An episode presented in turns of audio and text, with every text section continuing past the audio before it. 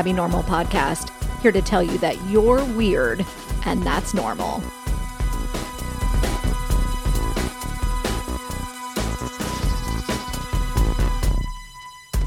This song by Jason Morell, Burn It Down, feels kind of fitting.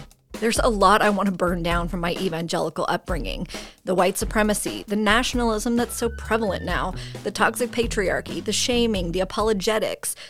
But on my good days, I don't want to burn it down out of anger. I want to burn it down so the new green growth can sprout and enjoy all the soil and sunshine it needs. Each of the stories in this series involve a burning, a death of self, of ideas previously held tightly, of relationships. And those deaths were necessary for growth. Sort of saying that was like the final nail in the coffin. There's a way in which you have to let that that person die so that the person that you actually are can live. When you walk away from this stuff, you risk losing everything. Your culture, your friends, your home, sometimes even. I mentioned in part one that there are no easy answers. There's a tension for everyone in this series those who were kicked out or chose to leave the evangelical church, and yet still have a faith and wish there was a community for them. If we reflect back on the spiritual journeys we've heard, there were great things about some of our youth church experiences. Most folks shared that church was a safe space. They had supportive youth and music pastors and Christian teachers who allowed them to think creatively about spirituality. They found connection. Some even found relationships that continue to this day. And one thing we haven't talked about is finding messages and learning practices that sustain us now. In some ways, I'm still that high school girl that was passionate about Jesus and wanted to tell people all about it. With my best friends, I still do weird shit like randomly feel the need to pray out loud. They love me, so they tolerate it. For me, memorizing Bible verses and prayer is a practice that has helped me over the years with fear, anxiety, sadness. Remembering God is with me. I was created and am cared about. I'm to love myself and love those around me. I may question whether something is true or not, but regardless, the practices have helped me.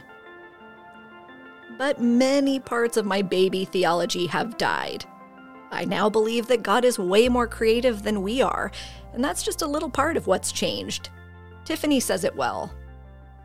My beliefs about God and my trust in God is not something that has ever moved around. That's always been the most centered, solid thing about me.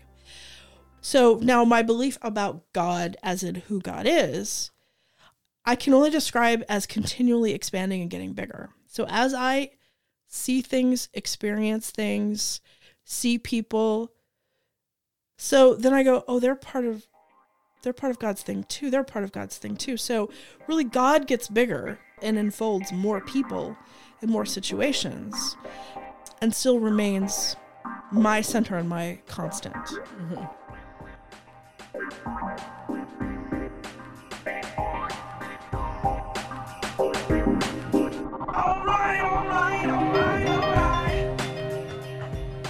I think the number one thing that those of us raised in the evangelical church struggle with is carrying that message of love in our hearts and then seeing and hearing what the evangelical church is today.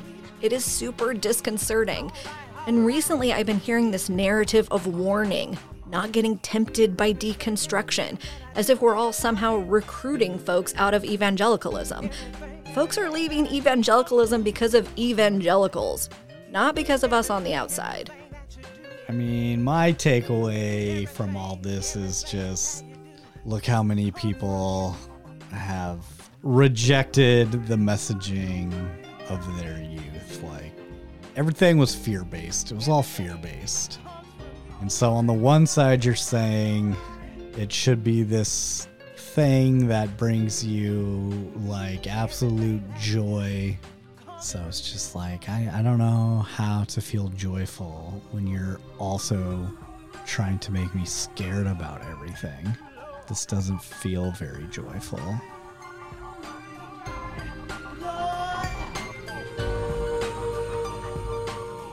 The evangelical communities I was part of know their Bibles. The friends you heard in this series have years and years of reading and study. So when questions about some of the things they were taught in church start popping up, what led our friends to change their minds was not, as evangelicals would say, the secular world, turning away from God, living in sin, but rather digging deeper into the Bible, reading, historical research, learning from other Bible teachers and theologians. So in that, I took church history, early, medieval, and modern church Okay. history. In combination with, I was I was in a class, theology and literature. Started thinking about my my theology, trying to think about like what does God really think about this. We started you know going back into some parts of the Bible and Scripture and like read some books that helped me sort of reinterpret and like contextualize the time that you know that these things were written and how this sort of plays out. The focus for Southern Baptists is scripture, scripture, scripture. We love the Bible, we read the Bible, the Bible, the Bible, the Bible. And so I did. I read the Bible. I took Hebrew. I took Greek. I read it in its original languages. everyone was required to take evangelism, Old Testament, New Testament, and creation studies. That was the deconstruction period. But as Emily says, there's got to be something on the other side. There's a lot of us out there that felt like we had to give up on this kind of community in our lives and this kind of belief in our lives because it didn't fit the mold that we saw. And I deeply believe there's another way to do it. So here's the news it's not that there's one perfect place for all of us. No, I don't think it works like that. But there are changes afloat. People have new ideas. There can be new life in old things. Change can happen on the individual level and the corporate level. As an example, online church has been a huge shift in the way church happens. Suddenly, millions of people were just thrust out the door of their church, either because of COVID or because of their church's response to COVID, and landed in other churches' Zoom meetings or YouTube channels or Facebook groups. And so then pandemic, I've just been watching City Square. That's good. And I honestly don't know if I'll ever go to a church Sunday morning very often again, just Like- because I'm not a morning person. I don't like to get up. And so that I can, you know, roll out of bed and I can interact. What do you want to pray about? You put it in there and they they say it in the service and you can make comments and they'll read them and they'll interact with it in the you know. Dude, it's so awesome. I love I love online church. Me too. Like, I love that I can attend a church anywhere in the U.S., a- anywhere in the world In the if I want sometimes to. watch Grace Cathedral in San Francisco. Right? because theirs starts right after City Scores. City Scores at 10, Grace Cathedral's at 11. Yeah, and I feel like I look forward to it more than going to a church Mm-hmm. Yeah. location because I can like put my robe Yeah. Mm-hmm. on, get my coffee, get comfy, not be worried about driving there and looking good and seeing people I don't want to or whatever. Just Uh-huh. Yeah. plop down and enjoy. And I think that's part of what COVID has done too, is like forced us to think about those things again or, or surface stuff. It's just most certainly changed us. Right. And talk about a huge change in how people approach church over the past two years. Yeah. That's totally unprecedented. Right. It's like uh, changing the questions we ask about what church is. And that's a cool thing.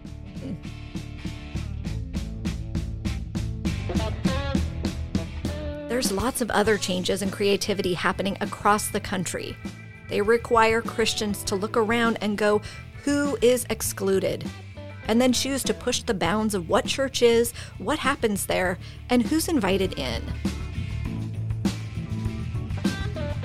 So let's take a look at one little church in one little town. You may remember Emily. She works at All Souls Episcopal Parish in Berkeley, California. I'm like in charge of newcomers, programs around community and kinship and discipleship. And then I help resource like the ministry teams. So there's like really active adult formation classes, uh, justice and peace work, stewardship stuff. I, I, I help all, all those teams kind of function. It's like a community organizer kind of. Um, I actually teach the catechumenate. Okay. We teach what the Episcopal Church is, a little bit like mini systematic theology. what we believe about God, humanity, Jesus, all in this one little course. She works closely with the Reverend Maggie Foote. Uh, so I'm what's called an associate rector. So I'm like basically like the second priest at a church, and the church that I work at is on the bigger side for Episcopal churches. I have four areas. One is children's ministry, one's youth ministry, um, one is communications, and then the other one is pastoral care. You know, visiting people and. And Emily came up with an idea. Here's Jason.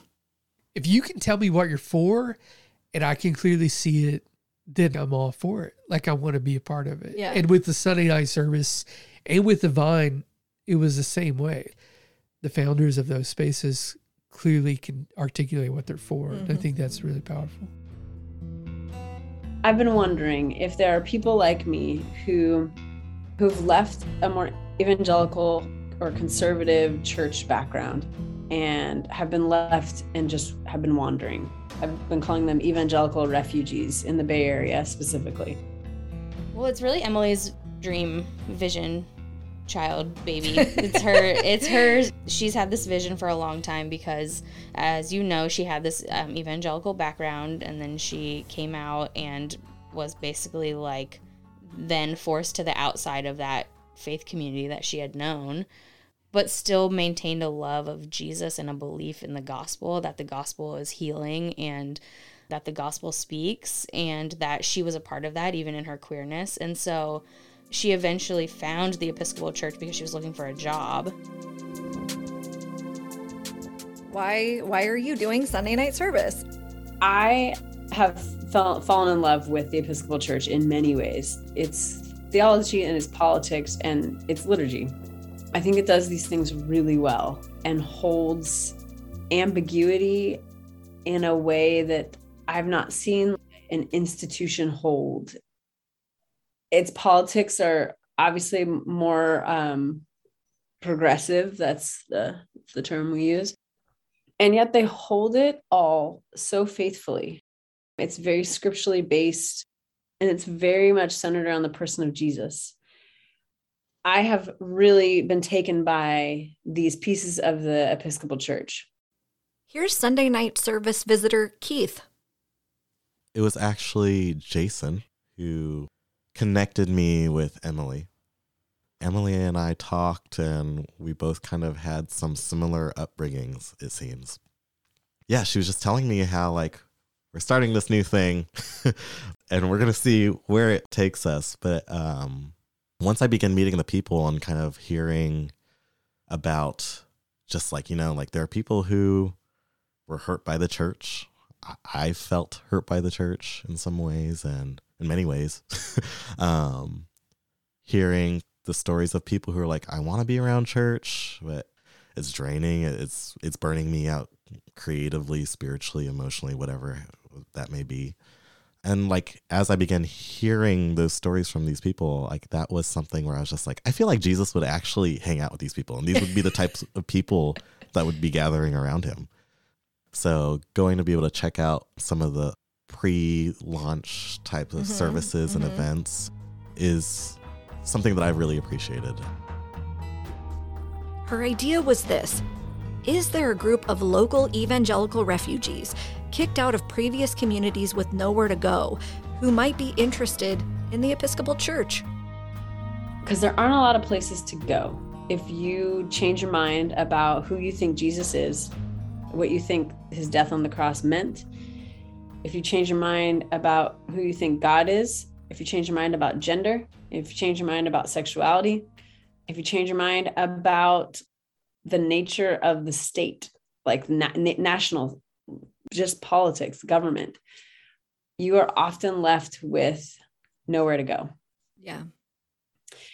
And it just felt like, oh, the Episcopal Church has all of those things. And yet they are stepping on their own toes like I've never seen and can't get people in the door so what i'd like to what i'm trying to do is to create a place a space a church a place to heal that brings in people like me but brings us into the healing space that i think the, the episcopal church can offer us Mm-hmm. They're calling it Sunday night service. and hoping to make some tweaks to the normal Sunday morning service to make it more approachable for those of us used to evangelical services. Here's Maggie. And so this is what's really like I think important for us to keep a hold on is that when she first came to the, the Episcopal Church All Souls in Berkeley, it was so foreign to her, but she was working there, so she had to keep coming back. And eventually she like grew to understand and appreciate the liturgy and the theology that's reflected in that liturgy. But it took time and the reason that she didn't walk back out the door is because she was employed by the Right, church, right? right. And so I think that's something that we've been talking about a lot for people who didn't grow up in a liturgical tradition, and when I say that, I mean like when you say prayers all at the same time, or when you have these ritual actions like communion and, and saying the peace and the confession, and people are kneeling at the same time and standing at the same time. Like, if you didn't grow up with that, it's kind of freaky, Yeah. you know? It's a little freaky. And as someone who did grow up with it, sometimes I forget that. And so it's how do we like hold on to what is beautiful and what speaks about that tradition and the theology reflected in it and present it in a way that doesn't make people want to walk back out the door if it's new or foreign Right. you know and i think we're still figuring that out where it's very new you know we've only done three services we're still trying to toe that line of like this is an episcopal liturgy but it's also like hopefully not as freaky and it's a little more accessible to people who haven't experienced it before Did you catch what Maggie said the liturgy is? It's basically the structure of their religious services. So they'll say a written prayer all together, or the priest will say something and then the congregation will respond.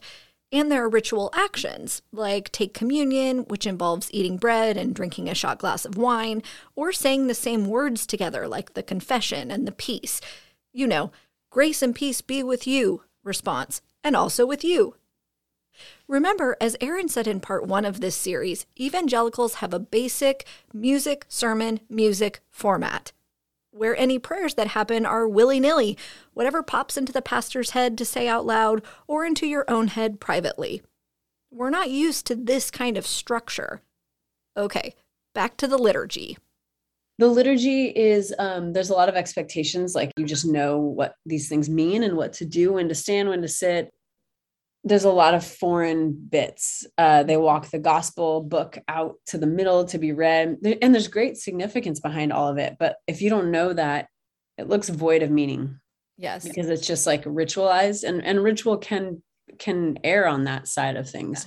It, it can also like create accountability and structure and like a rhythm by which you can feel. And i have found that a lot of episcopal services i've been to err more on the ritual turning into rote rather than ritual turning into like rhythm Mm-hmm.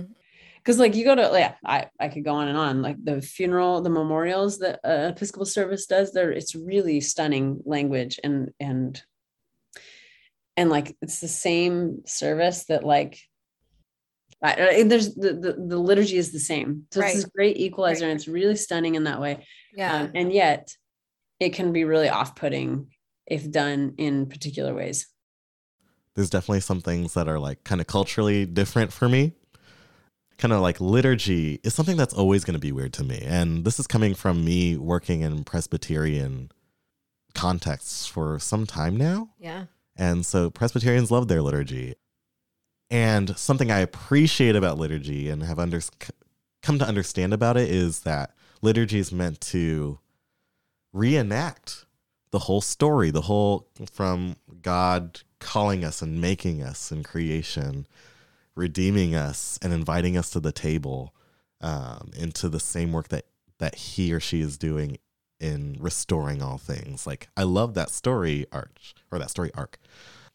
And at the same time, it feels like it really like gets kind of choppy and like messes with the flow of emotions for me personally because I love I love emotionally getting into Yeah. that's the the Pentecostal and maybe the Baptist in me is like just emotionally getting into that space of where we're just sitting Yeah. um, and responding. And sometimes when you're too like stand up, sit down, let's read this, let's read that, let's pray this prayer that is written out for you. I'm like, that, that, that prayer doesn't really feel like mine because I'm just reading it. Yeah. Yeah. Yeah. Um, so we're always working on that and trying to improve. But the goal of it is to create a space of healing.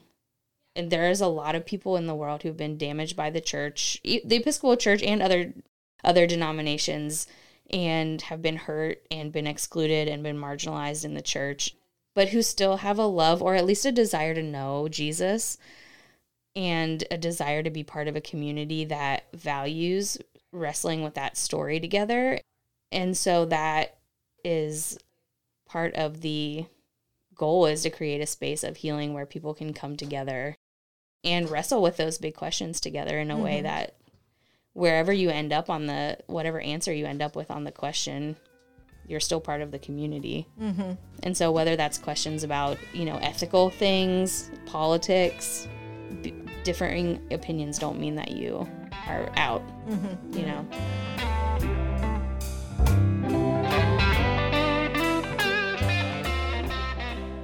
Here's where worship director Jason comes in. it's kind of cool because I've I've been able to like be in more of like a consulting kind of role and Yeah. and and going like I don't I actually don't think it's healthy for the, there to be one person doing music like that's wildly unhealthy. Uh-huh. Here's Jason's worship partner. My name is Kim Taylor, and I'm a musician here at Sunday Night Service. So like, w- what do I? How do I use the skills I've developed from all these churches? How can I use those skills and help new people? And especially, there's so many thriving, affirming spaces in other cities. And there's, I'm not saying that there's not affirming spaces in the Bay Area. There are certainly people who have been doing this work way longer than me and way longer than City Church. But there's not a lot of people doing it for folks in their 20s and 30s. And so I think that that's what Sunday night service at All Souls is kind of really aiming for. That demographic, that local demographic who they're done with the conservative church. They're done with the like they've gone through the pandemic and even pre-pandemic and they've had their friends come out and they've seen black folk murdered on the street like and they're just like i'm done you're not going to talk about any of this like this is insane Mm-hmm. and so i'm all on board with helping those spaces i think the tricky thing for me is i'm trying to figure out how i where i belong in it as Yeah. a white straight man Right, right. and tr- and trying to do it in a way again that doesn't center me or myself, but being an asset to the greater Bay Area progressive Christianity community is really like what I kind of feel like I'm doing. Jason mentioned several things that have led folks to leave their church or faith recently the pandemic and their church's response or lack thereof, the murders of Black Americans, and their church's seeming lack of empathy and action. I asked Emily what she felt like evangelicals were looking for. What other issues were they wanting to avoid? And she started with abuses of power. okay, thinking about some of the comments I've heard, I'm also I can't help but think about the Mars Hill, the Rise and Fall of Mars Hill podcast, and I think people. So I'll speak for myself. I was attracted to the liturgy because it creates an order, and the lectionary. So there's passages that are designated for every Sunday for every year from now until eternity, and they're the same passage you'll read here or at the Catholic Church or at the Methodist Church or the Lutheran Church. We're all in the same lectionary. I think. Anyway, I could be a little bit wrong about that, but I'm mostly right. And so there's, it's not whatever the minister wants to be preaching about or whatever they're thinking about, or whatever whims they're following. It's, there's this really structured thing. Um, there's also accountability in that, and there's hierarchy. There's people watching out for stuff in finances and in decisions you make. There's bishops that that have a say in how we do things and that that we have to follow as congregations all of that is abuse of power is the, a problem the evangelical church has no doubt mm-hmm. another problem is the the matter of justice and the episcopal church has been a long time advocate for social justice and a jesus who died a political death who came for the marginalized and the poor and came to to save them, to bring them back into community. And so that is what much of the Episcopal Church believes about Jesus. And that directly impacts how they live and what they do. And I mean, they've been ordaining women for a very long time. They ordain gay and lesbian people um, and trans people. Uh, but not only that, the work of justice that the church does with those who are marginalized and poor is really impressive. So is that um, so like uh, something I've heard was people of color saying I can't or or white people saying I can't participate in a system that's not going to recognize George Floyd's death on a Sunday morning after he died. Yeah. That can't go silently by anymore. I will not participate in that anymore. So there's I think people are leaving for that leaving evangelical church and would find a, a, a home in the Episcopal church for that reason. Mm-hmm. There was one other thing I had on my mind. Well, I, it's it's the same sort of, but the issue of sexuality and that it's a place where you can wrestle with that openly, and you won't be barred to entry if you question the patriarchal heteronormative structures. But I've also just found that it's a place where you can ask a lot of questions. Um, and questions are of more value than answers, which is not the evangelical world that I grew up in anyway. Um, Right. Answers were a way of power. And uh, the more answers you had, the more power you had, especially when it came to spiritual and theological answers and Right. the confidence by which you asserted those answers. And I don't find that the case in the Episcopal churches I have seen. It is all about wrestling with things and holding things in tension and and really trying to faithfully live out of that. So those are those are a few things that I think an evangelical would be attracted to in an Episcopal service. There ain't no reason for you to Okay, so if that sounds good to wandering evangelicals, what would make them feel comfortable in a service? What do they plan to tweak? I mean, for starters, for me, it was a lot about the music. The Episcopal hymnal has some really beautiful stuff in it, some really beautiful lyrics and and theology, but like the melodies are like laughable. I like I have I have actually like just sat there and laughed and been like, this is this is insane. You cannot sing to this. This is unsingable. Yeah. Like they they they go all over the place and they end by like going up in a melody instead of like going down into like something that with any kind of resonance. It's just unbelievable. You sort of get whipped around by the organ. It like just drives the the song through. So there's no feeling or like no lingering. It's like just get through this because the notes tell us to do this and so we have to keep doing it. There's not a lot of like space given for a lot of things. I say all that and like if my music the music director at our church heard this, he I, I he is an incredibly thoughtful individual and the songs we sing are I mean like he is thinking about every theological possibility when singing these songs and I'm really impressed by him. So that said, I still just like cannot do it. I cannot sing the songs. So so the songs Sing a song, sing a song.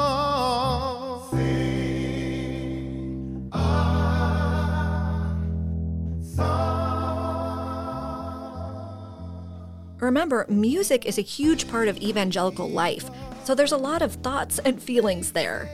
Here's Keith and I talking about some of my baggage. Oh, and you may recall, he himself is a worship leader. I'm curious about the music, how they're going to do that. I mean, I think Jason will do a really good job, but like, I, I feel like I have conflicting feelings about music mm-hmm. because growing up, I loved it. I loved the worship band. I loved getting getting into the music, and also I feel like I have such a negative connotation now too. Like I don't want. I don't know. Hmm. I get a little like ick about church music now. Same. Can you say more about yeah music leading into?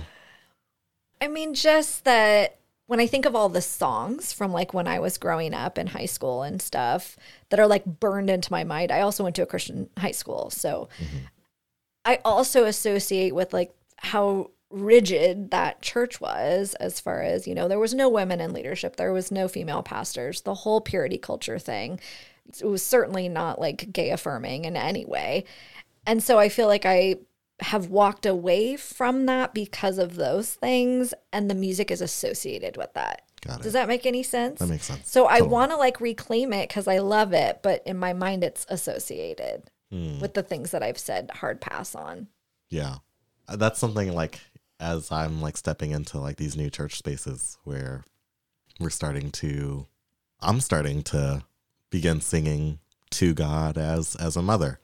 And like that's new for me, but I'm also like that's I don't think that's wrong. like it's Um, not wrong it's and- beautiful and I'm just like, if God is spirit, hey, like God can like show themselves to us through beautiful imagery, through different genders, like in ways that actually speak to us. yeah So in in all the different seasons of our lives Mm-hmm. and what we need and mhm. yeah i've always been comforted by god as father Mhm. and also man it's been amazing to find god as mother now Mm. too and it's kind of a no-brainer once you use both and understand both Mhm. back to i mean you even mentioned just being able to see all these different like sides and aspects of the divine Yeah. I think also like something that I'm like still like wrestling with or like grappling with is like just different cultures, how each culture can relate to God in such different ways where it forces sometimes sometimes forces other cultures to rule out those viewpoints.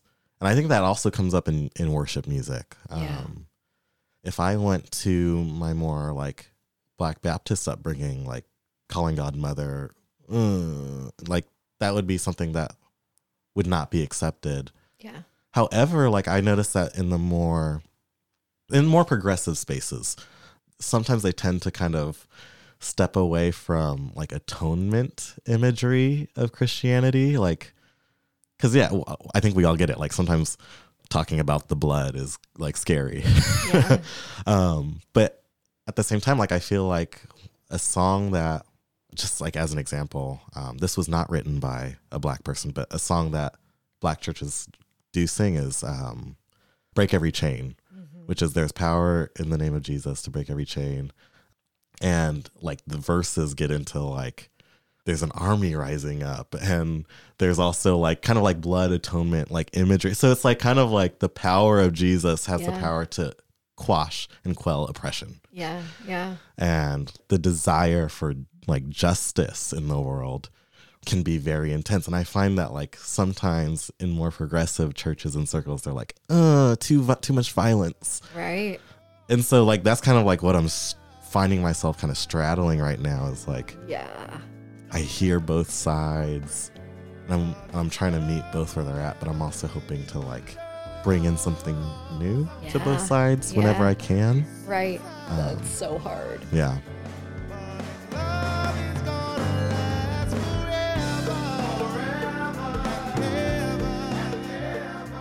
I want to give you an example of the work they do around every aspect of the service, but especially music.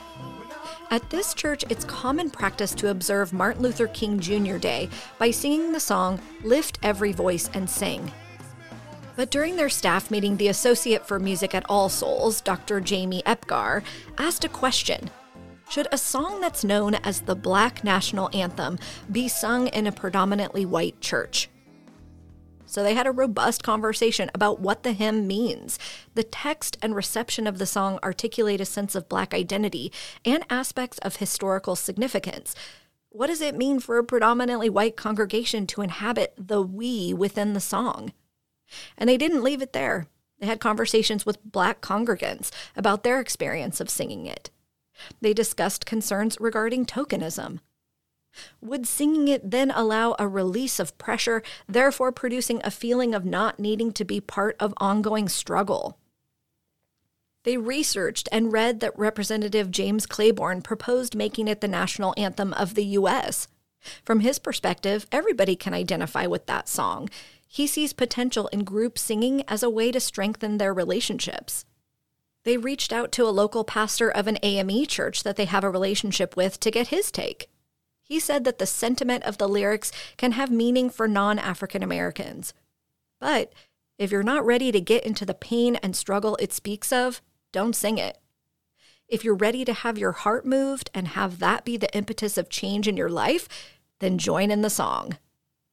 I know all of this because All Souls put this whole staff conversation out on their weekly video blog. And this is the level of thoughtfulness I would want to have in a faith community.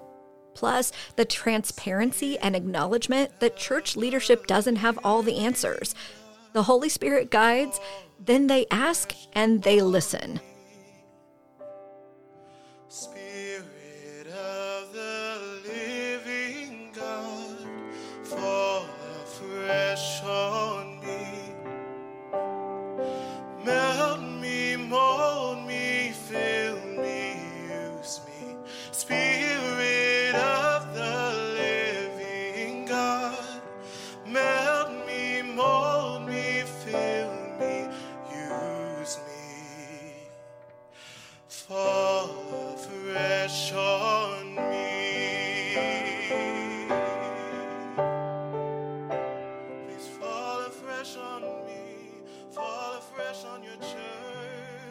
Keith singing. But let's return to Emily and I talking about our feelings around Christian worship music. I was actually working on finding music for the podcast, and it kind of like sent me down into a rabbit hole of like listening some, to some of the music from our youth. And I got like 20 minutes in, and I was just bawling. I think the last one that broke me was I listened to Amy Grant. You know the song El Shaddai? Yes. Oh my God. Shaddai. I like just laid my Yeah, face yeah. down on the table and bawled my eyes out. And I'm like, what what is this? Like Yeah. what is that Yeah. emotional? What what is it connected to really? Like is it nostalgia? Is it family? Is it like feeling safe? It- Or is it God? You know what I mean? Like I don't I don't know, but there's a thing there. I I am with you 100%. I sometimes still listen to that like dabble in it and I'm like, "Oh man, where what is this?" That's that's a good question for Jason too cuz Yeah. He also doesn't have the answer. no. He's like a little bit less afraid of all that emotional stuff though. He's kind of like bring it on. I don't that's my experience so far. He, he's Mhm. been like he's like more willing to do some of that stuff than I am. He wanted to sing. Oh my gosh, he wanted to sing this song a couple weeks ago and I was like, "No. No, we're not singing." what was it? What was it? It was something like it, this was not it. But you remember like hungry I come to you for I know you satisfy. No, your love will something do. Yeah. So it was something like that. And I was like, no, no, I am not ready to like actually take one of those songs, even even though like the theology, Mhm. whatever it was, was okay. It wasn't, it actually wasn't doing anything funky, but it's just like it's just too much a part of that world. I can't do it yet. So anyway, he's just he's more ready to go there than I am, I think. But I don't know if I can properly explain how this feels to folks who haven't been in the church. It's like if you play a sport you love and then you have an emotionally abusive coach. Or maybe if you play in a band you love and then they kick you out. Like the love is still there, but there's this overlay of bitterness. Music in a church can be a practice that makes you feel closer to others and feel some kind of spiritual connection, the power or love of the divine but the overlay. I'm not the only one with Christian music baggage. Maybe Kenny can explain it better. it's weird for me because I think a lot of my understanding emotionally of feeling the presence of God really was underpinned by the self loathing and the fear that I had about or about being gay, especially especially being a person that like, you know, would help like sing songs and lead worship and I even directed the choir a you know bunch just like it always kind of was weird because you feel like oh you know it's the Holy Spirit moving but it's like really, I'm just, I don't even know how to put this. Like, I think I feel like there was moments where the Holy Spirit was, you know, I felt the presence of God in that way, but because it was so underpinned by like I'm so ashamed of, that it was almost like not a, it was a, not a real healthy version of that, Mm-hmm. right?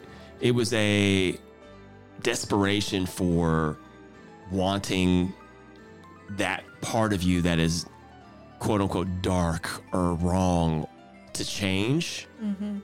and for something miraculous to happen. Yeah, I think that a lot of my early, I mean, my kind of early adult experiences were rooted in that. Mm-hmm. And I recognized it over time. It was like, I need to decouple those Mm-hmm. and I must deal with this to really be able to really experience God's presence in a way that is actually more true to what it should be, Mm-hmm. as opposed to putting it in context with all this hurt that I feel and all this rejection that I feel and all these other things that I feel that aren't from the spirit or from God or whatever, but they're from people. Yeah. So, this is why Emily and Jason put so much thought and care into what is sung at Sunday night service. They're conscious of the emotional manipulation of the polished evangelical style worship music and the baggage many of us have that is shame all wrapped around our prior worship experiences. But not everyone has quite the outlook Kenny and I have. Tiffany keeps it simple. again, it's sort of like that other song. Like it's not something I would I I sort of filter it through the lens through which I see scripture and God. So I can make it sound more progressive than it is. And I don't necessarily disagree with it because it's not it's not taking a stand on anything. It's just like basically the whole point of it saying God's pretty cool, huh? And I'm like, yeah, I can agree with that. Let's mm-hmm, let's get on board with mm-hmm. that.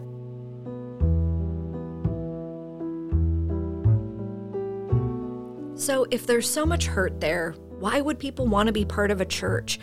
We've heard throughout this series that people do want to go for a variety of reasons. Here's Emily's take. I think Rachel Held Evans said it best. It's the first thing that comes to my mind in her Searching for Sunday book. She's talking about leaving the evangelical church, but she worried who will bring us casseroles when we're sick. And I remember I read that line. I was out walking and I just like I just started weeping. And I was like, that's that's exactly it.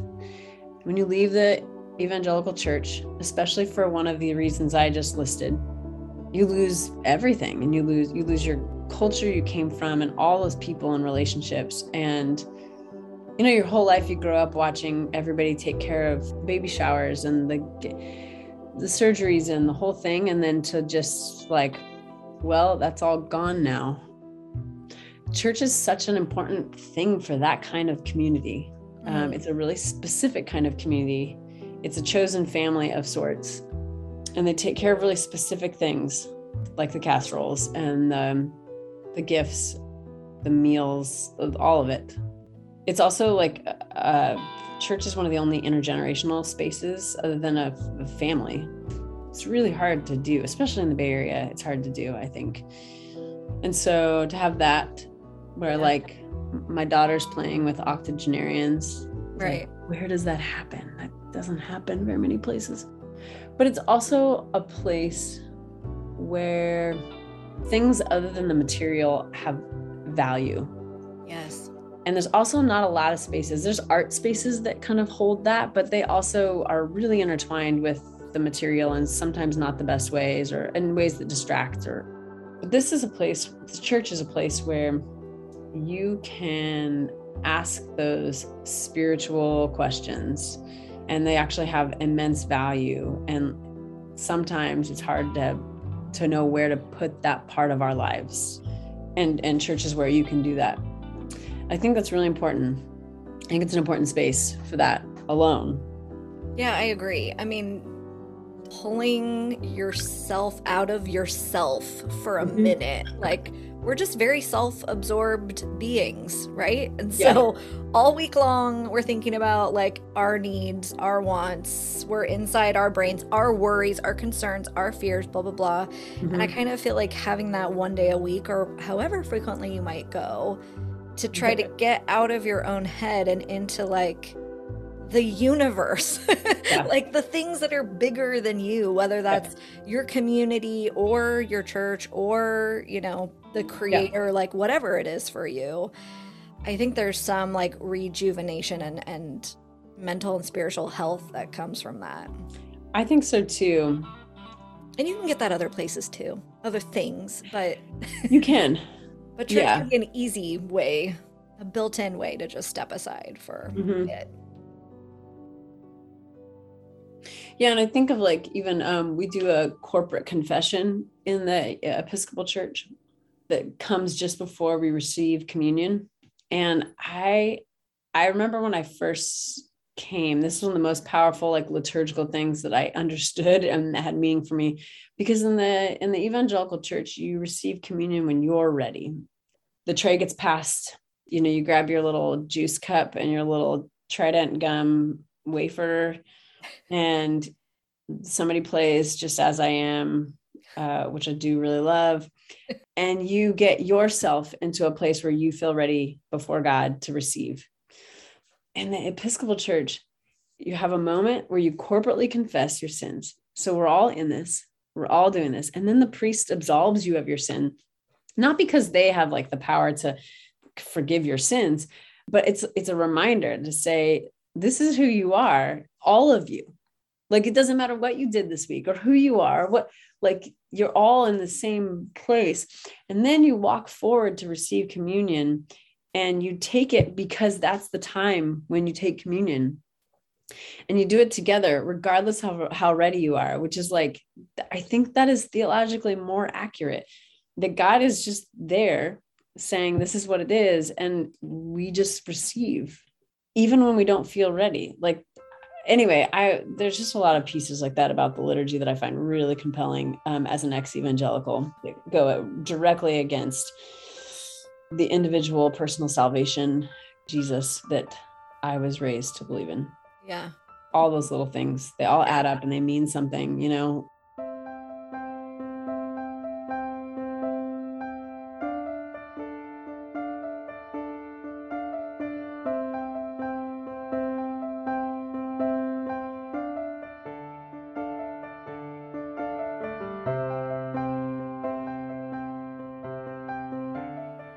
It's kind of like a both and for me. It's like Yeah. again, like I can sit with many beliefs now and many practices now Right. and be like, maybe this this part isn't for me, but I feel like it's doing a good work. Yeah. Yeah. Yeah. That's very freeing uh, for me. That it's very freeing. Like, you know, we just went to that one service and I thought it was cool. And there was definitely things I liked and things that were like uncomfortable and some things that were weird, but it was almost like I liked the people, like I liked the vibe. I felt like everyone was kind of like open to this thing we were doing together and it's like just that part like overweighed anything that I didn't like or didn't feel comfortable with. Mm. Totally. And I also think like I mean, All Souls is just starting this new Sunday night service thing. So there's so many different ways for it to change and grow and and I think we're all just kind of breathing into it right now and seeing how it feels. Yeah. So, but yeah, what did you I don't know, more specifically like or dislike if I if I may ask? I liked what's his name? Dan. Dan did the little talk, right? Yes. I liked Dan. Yeah. I thought it was funny.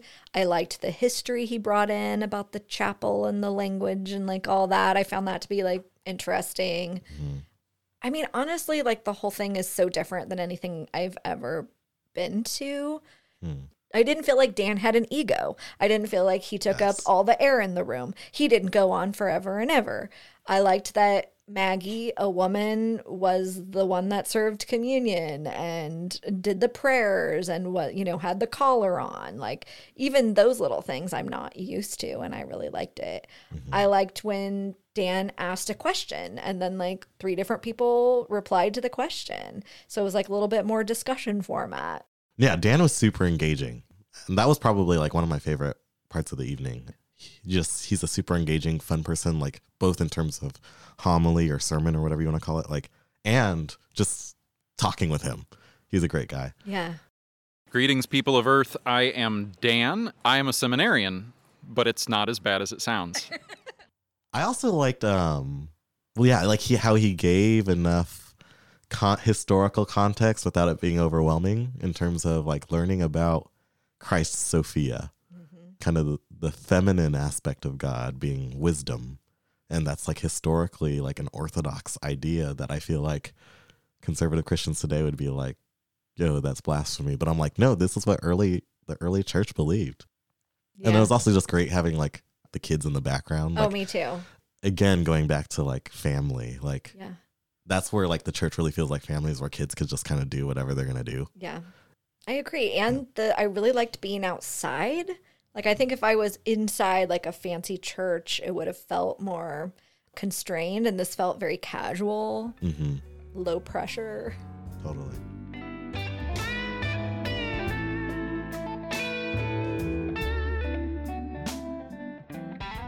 Here's what Aaron had to say about Sunday night service. So you're willing to try, well you have tried Sunday night service one time and you're willing to go again. Yeah. Why are you willing to go again? Because, like, these people are the most jaded people. like, I, I finally feel like uh, I have found a crowd that is like us. Like, not all of them are sure why they're there either. but they're there. That's so true. Yeah. Plus, it's like ran entirely by women. It seems like so. That's a that's a different experience. Yeah. Well, there's Keith, Aaron, and I's first impressions. We were out of our comfort zone, but we were open, and I'm sure it helped that their mindset was to meet our needs first. Mix it up so that these evangelicals don't run for the door, or in this case, the courtyard gate. Here's what Emily and Maggie hope for their endeavor. I mean, across the Episcopal Church, people are doing things like the the Sunday night service, but they're it's small and they pop up here and there on a local level. And I think in some ways that's how it's meant to be, right? Because it's meant to meet a certain group of people where they are. But my dream is for that for those communities to, as they pop up, to have a bigger impact on the church as a whole. Hmm. What would And- that what would that look like? I think one of the biggest impacts that that could have is that people formed in those communities would then be in leadership later, you know, in the Episcopal Church. Like, say the Sunday night service goes on for 15 years. It's conceivable that someone from that community would have a call to ordained ministry in the Mhm. Episcopal Church, but their experience of the church is that, which is not necessarily like the a lot of the rest of the Episcopal Church. And so them being in leadership allows for different expressions to pop up and Mhm, and and mhm. over time the church becomes more I don't know, versed in trying new things. the first thing that came to my head is trust and healing. I mean, I already feel like it's successful because people have showed up that I didn't know, like yourself, who trust God, me, I don't know, trust the church enough to like give something like this another try. Because most of us have left a place and uh, it takes a lot to go back in. You have to have done a lot of work on yourself to go back into the church after some of the experiences we all have had.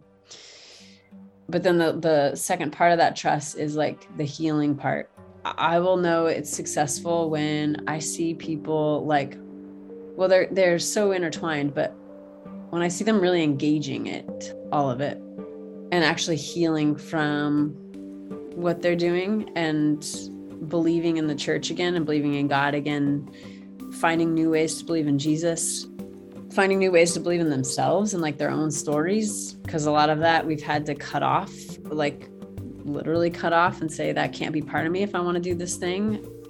And so I don't have like a metric on healing exactly, except that like showing up, I think is a part of healing.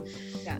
Which is all, which is everything to do with trust and and like belief, which is like such a f- funny thing and such a beautiful thing too to actually like that hope of belief and like wonder and awe all that those are like really healthy signs to me and so if people are doing that and they're willing to like creatively believe again in something, I I, I will feel like shit. Mm-hmm. this, this did something.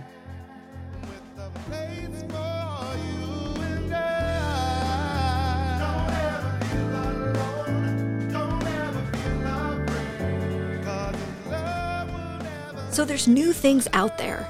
If you desire a faith community but don't know if there's something for you, there is. It might take you 10 years to find it, but that's okay too. This is just one little church in one little town who have put so much time, thought, effort, probably prayer, and even dollars toward this endeavor. Asking themselves along the way, how do you invite people who have been hurt by the church to church?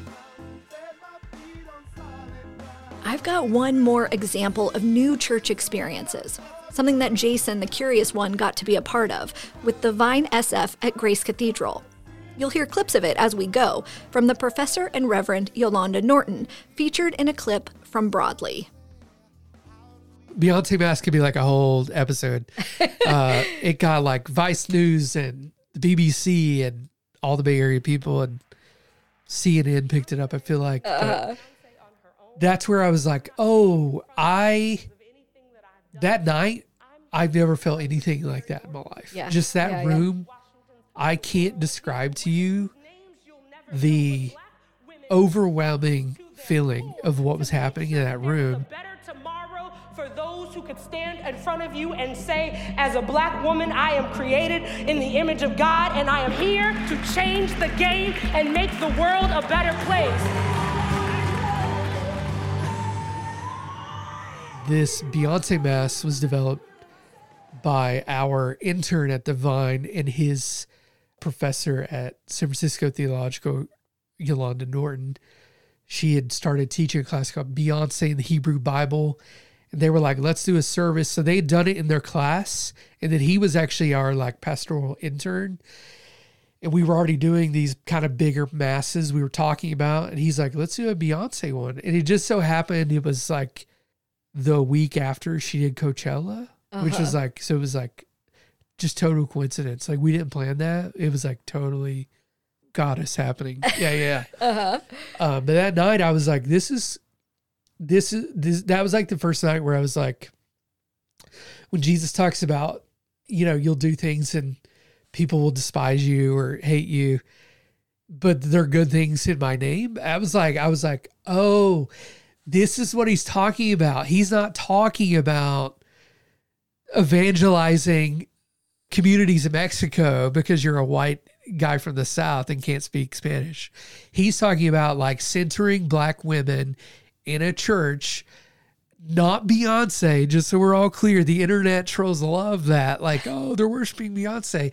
No, we're we're centering black female divinity and their story around the music of Beyonce. That's like what it was. Yeah. And I'm like, the amount of hate and like, there were crazy things happening that week. There was like packages being shipped to the cathedral with like unmarked pat. It was like crazy. It was like out of control. Um, but that's how much hatred was like thrown towards this idea. Yeah. But again, I I don't think I was ready for that in 2010. I think all those things that we've kind of been through like led to that moment. Like even me as a musician being able to skillfully replicate Beyonce songs. I didn't think I had that in me, Yeah. but I I was the music director for it. I like charted all those songs. I did the rehearsals. I found the players. We did it all. Like it happened. And I was like, "Oh, this is like this is super cool." Yeah. Yeah. Yeah. Yeah. It it was interesting space in the regard of like there were people I knew in the room who I would say don't have a fond perception of me because of some personal things that we experienced together. Okay. But like in the moment, in the space, none of that mattered. Right. And I was like, oh, this is like, this is what oneness looks like if you want to go down that lane. It doesn't mean that we're we don't have to deal with that stuff, but like in this moment, in this space, this is what like this is what every church is trying to do, mm-hmm. and we're doing it mm-hmm. with Beyonce's music. Right. Yeah. It was I I'll never forget it. It was like Yeah. And then it just spread like wildfire online with the Vice News piece and all that. Mm-hmm. Was the response predominantly negative? No, it was overwhelmingly positive. I mean, like especially from the local folks, the Chronicle and like Chron Four. I mean, Vice even too. Like the media outlets were like, "Oh, I didn't know that church can be this way." And you've got people who are like, "Well, I kind of grew up in church, but if it was like this, I might come more often." Right, right.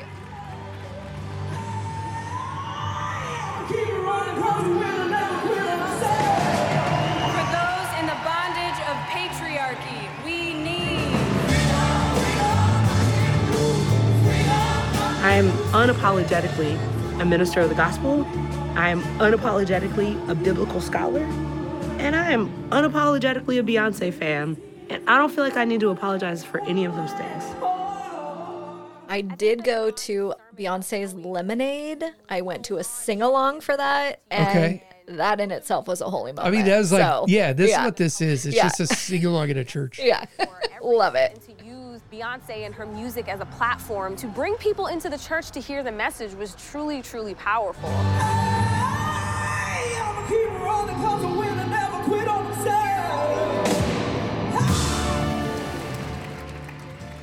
I got really excited about this and went to watch some videos on YouTube. Then, like a complete idiot who's never met the internet, I read the comments. And I remembered, oh, this is why I don't f- with evangelicalism anymore. I'm not going to give any of my precious breath to disputing the things in that troll hut. All I know is listening to Lemonade is a spiritual experience. And you can keep all your sermons with football and golf analogies. I'm good.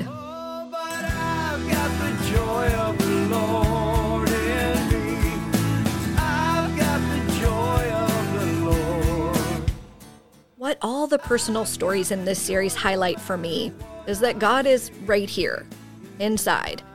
And I respect that each person has their own journey.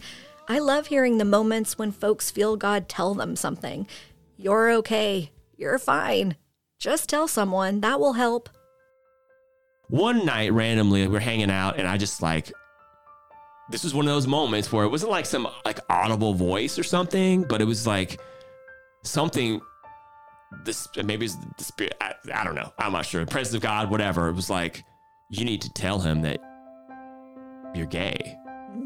I had no. I'm like I don't even know this dude. But yeah, I think that was like my most like real tangible experience of Jesus. I remember I was like in my dorm room eating ramen on the floor, just like crying, like being gay is so hard, and what are my parents gonna say, and blah blah blah. And like I just remember Jesus being like, "That's fine, you're fine." I have had moments where I've definitely heard a distinct message to do something. One of those was when I applied for that job as children's minister after I'd had that debacle with the thing. And I got a very clear it's time for you to go back to ministry. Do you talk about the goddess ever on air? No. The podcast goddess? well, I think the podcast goddess made me do it probably. Yeah.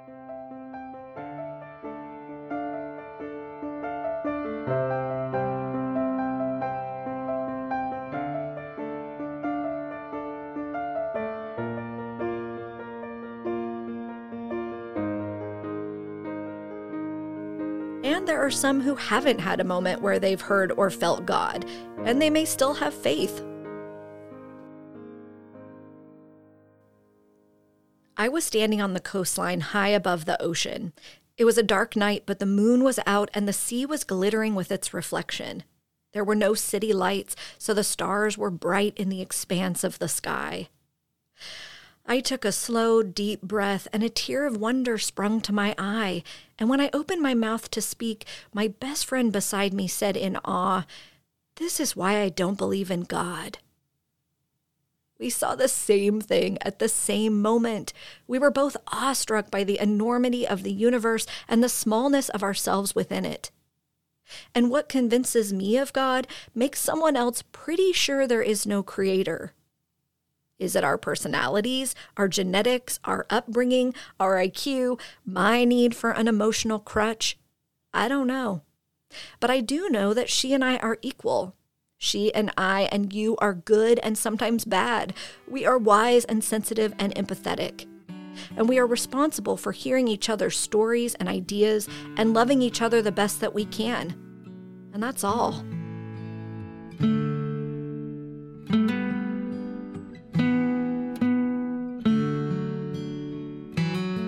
Promised myself I wouldn't get too preachy in this series. Yes, I have my own beliefs constantly evolving, but I just wanted to share with you some of our struggles as evangelical refugees and how folks have resilience and desire faith.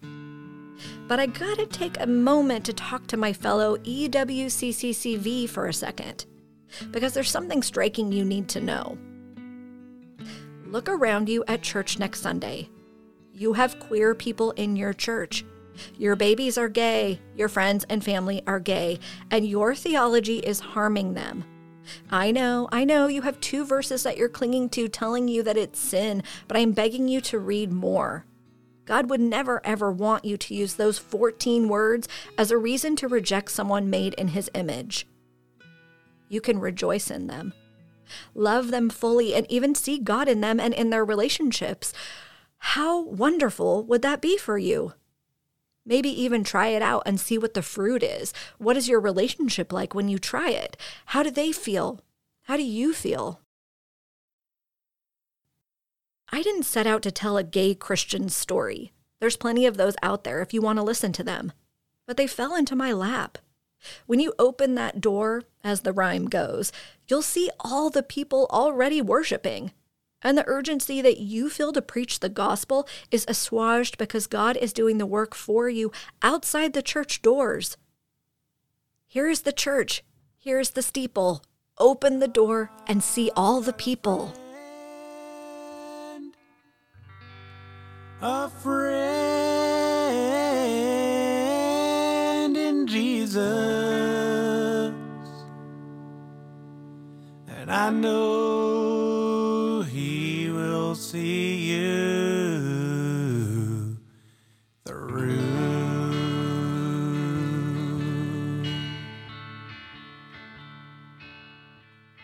I think for me, in terms of my call as a Christian person, is just like being just so compelled by the person of Jesus that I was like, oh, I could spend the rest of my life talking about this dude.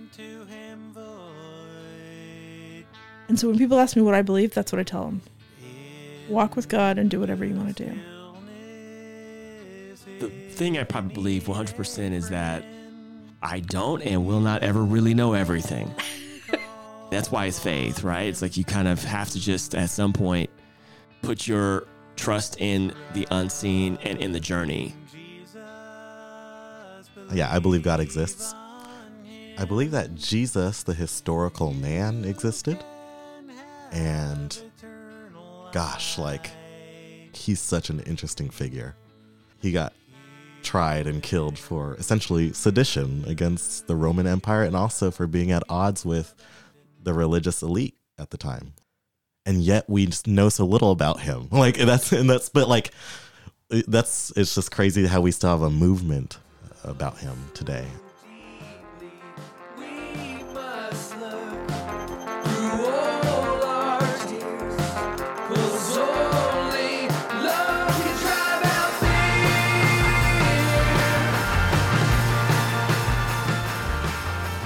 You for listening to this series, Not the Same. We will have upcoming episodes about evangelical adjacent religious experiences.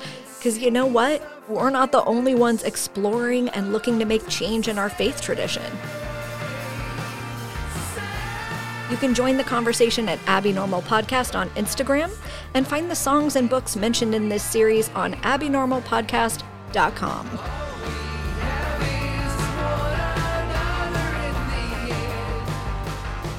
I think that there's a lot of this kind of thing that's popping up and is underground and not visible.